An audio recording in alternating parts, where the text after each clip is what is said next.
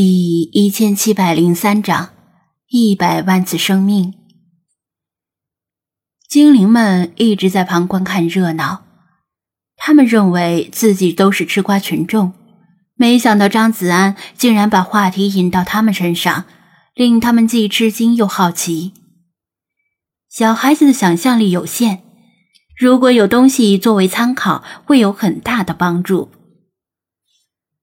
蔡美文和店员们都不知道他葫芦里卖的是什么药，但店员们很清楚，张子安绝对不会无的放矢。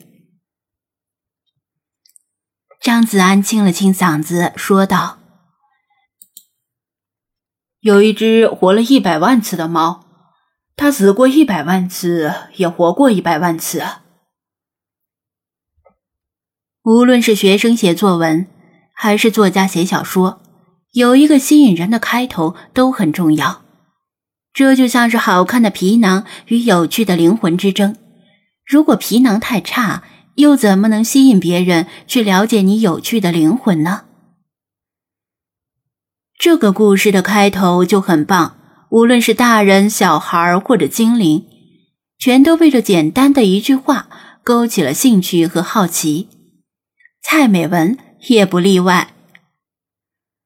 张子安已经声明了，这是类似于童话的绘本故事，就算是资深杠精，大概也不会跟童话较真，去杠一杠为什么猫能够活一百万次。但事实上，张子安望向星海，真的有猫能够活一百万次，能死一百万次，甚至更多。星海坐在角落里，银灰色的眼眸闪闪发光，像是已经知道他即将讲述一个什么样的故事。那是所有精灵都有关的故事。张子安又望向菲娜，这是一只有老虎那样的斑纹、很气派的猫，有一百万人疼爱过这只猫。小芹菜循着他的视线望向菲娜，一下子把菲娜的形象带入自己的想象中。不只是他，蔡美文和店员们也望向菲娜。提到虎斑和气派，还有哪只猫能比菲娜更能代表这两种特征呢？他们以为一百万人是夸张的形容，但实际上。真的有上百万人像喜欢他们的女王那样喜欢菲娜。菲娜不自觉地支起身体，从卧姿改为坐姿，威严地坐在猫爬架最高处，俯瞰众生。张子安继续说道：“也有一百万人在这只猫死的时候为它哭泣，但是这只猫却从未掉过一滴眼泪。”小琴在心中一酸，明明只是个故事，但是因为他有了鲜活的想象，像是真的看到了那只气派而且受万众爱戴的虎斑猫死了。他像是也感受到了一百万人份的悲伤。张子安声称自己忘记了这个绘本故事的原文，其实他说了个小小的谎，他对原文内容记得很清楚。毕竟是图文并茂的绘本，文字并不多，而且令人印象深刻。比如第一部分内容就与原文一般无二。他说谎，是因为他需要对这个故事进行改动，而他接下来即将讲述的内容已经与原文大相径庭，几乎完全不同，仅仅是保留了原文的主旨。这是他第一次死，然后他又活了，活在另一个时代，另一个国家。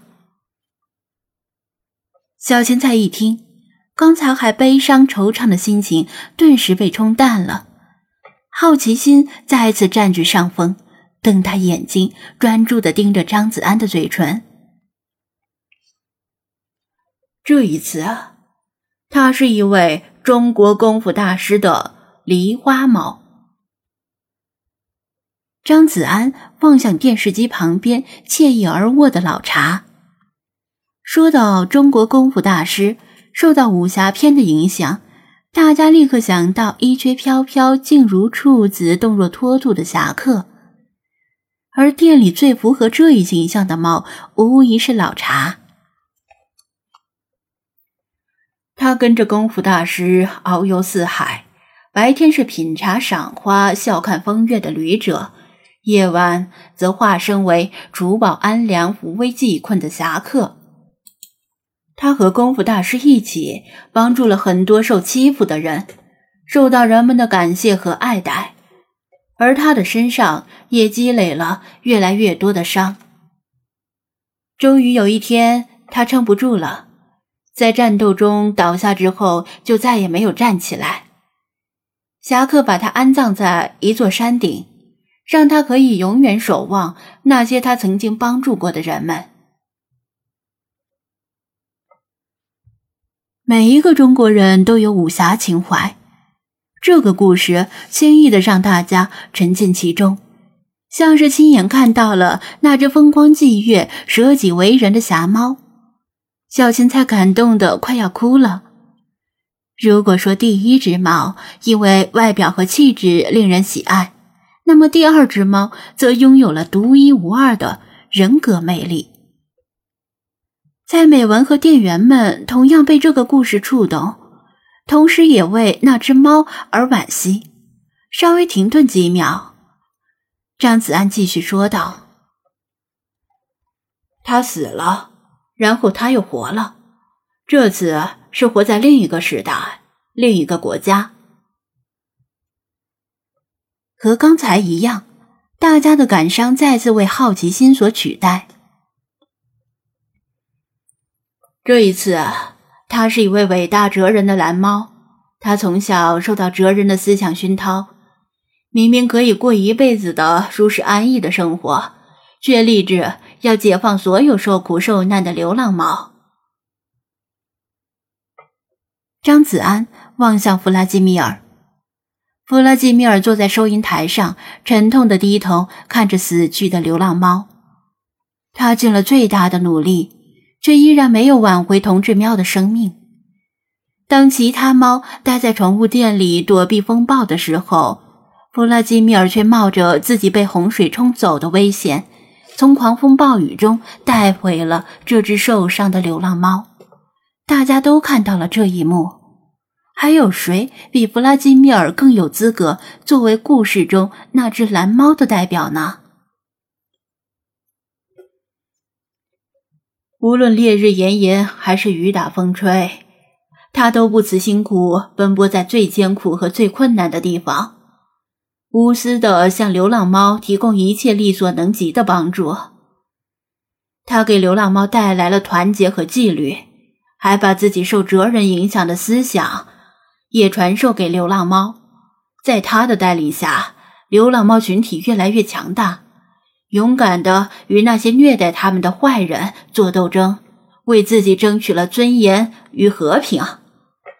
他一直不停的奔波，终于有一天，他累了，睡下了之后再也没有醒来。流浪猫们把他埋在一棵向日葵下，因为他就是给他们带来光明的太阳。他们会一直沿着他开辟的道路前进。直到所有流浪猫获得解放的那一天。这是一只大公无私、志存高远的猫。前面那只狸花猫可以救人、救数人、救百人，而这只蓝猫却可以救万猫。小芹菜再次感动的不能自已。他在学校里见过好几只流浪猫。有些男生会向他们扔石头，如果有一只猫能够帮助他们，那该多好！蔡美文和店员们同样唏嘘不已。这只蓝猫令他们想到了历史上那些为了人类解放事业而抛头颅洒热血的先烈。这只拥有一百万次生命的猫，它的故事还没有结束。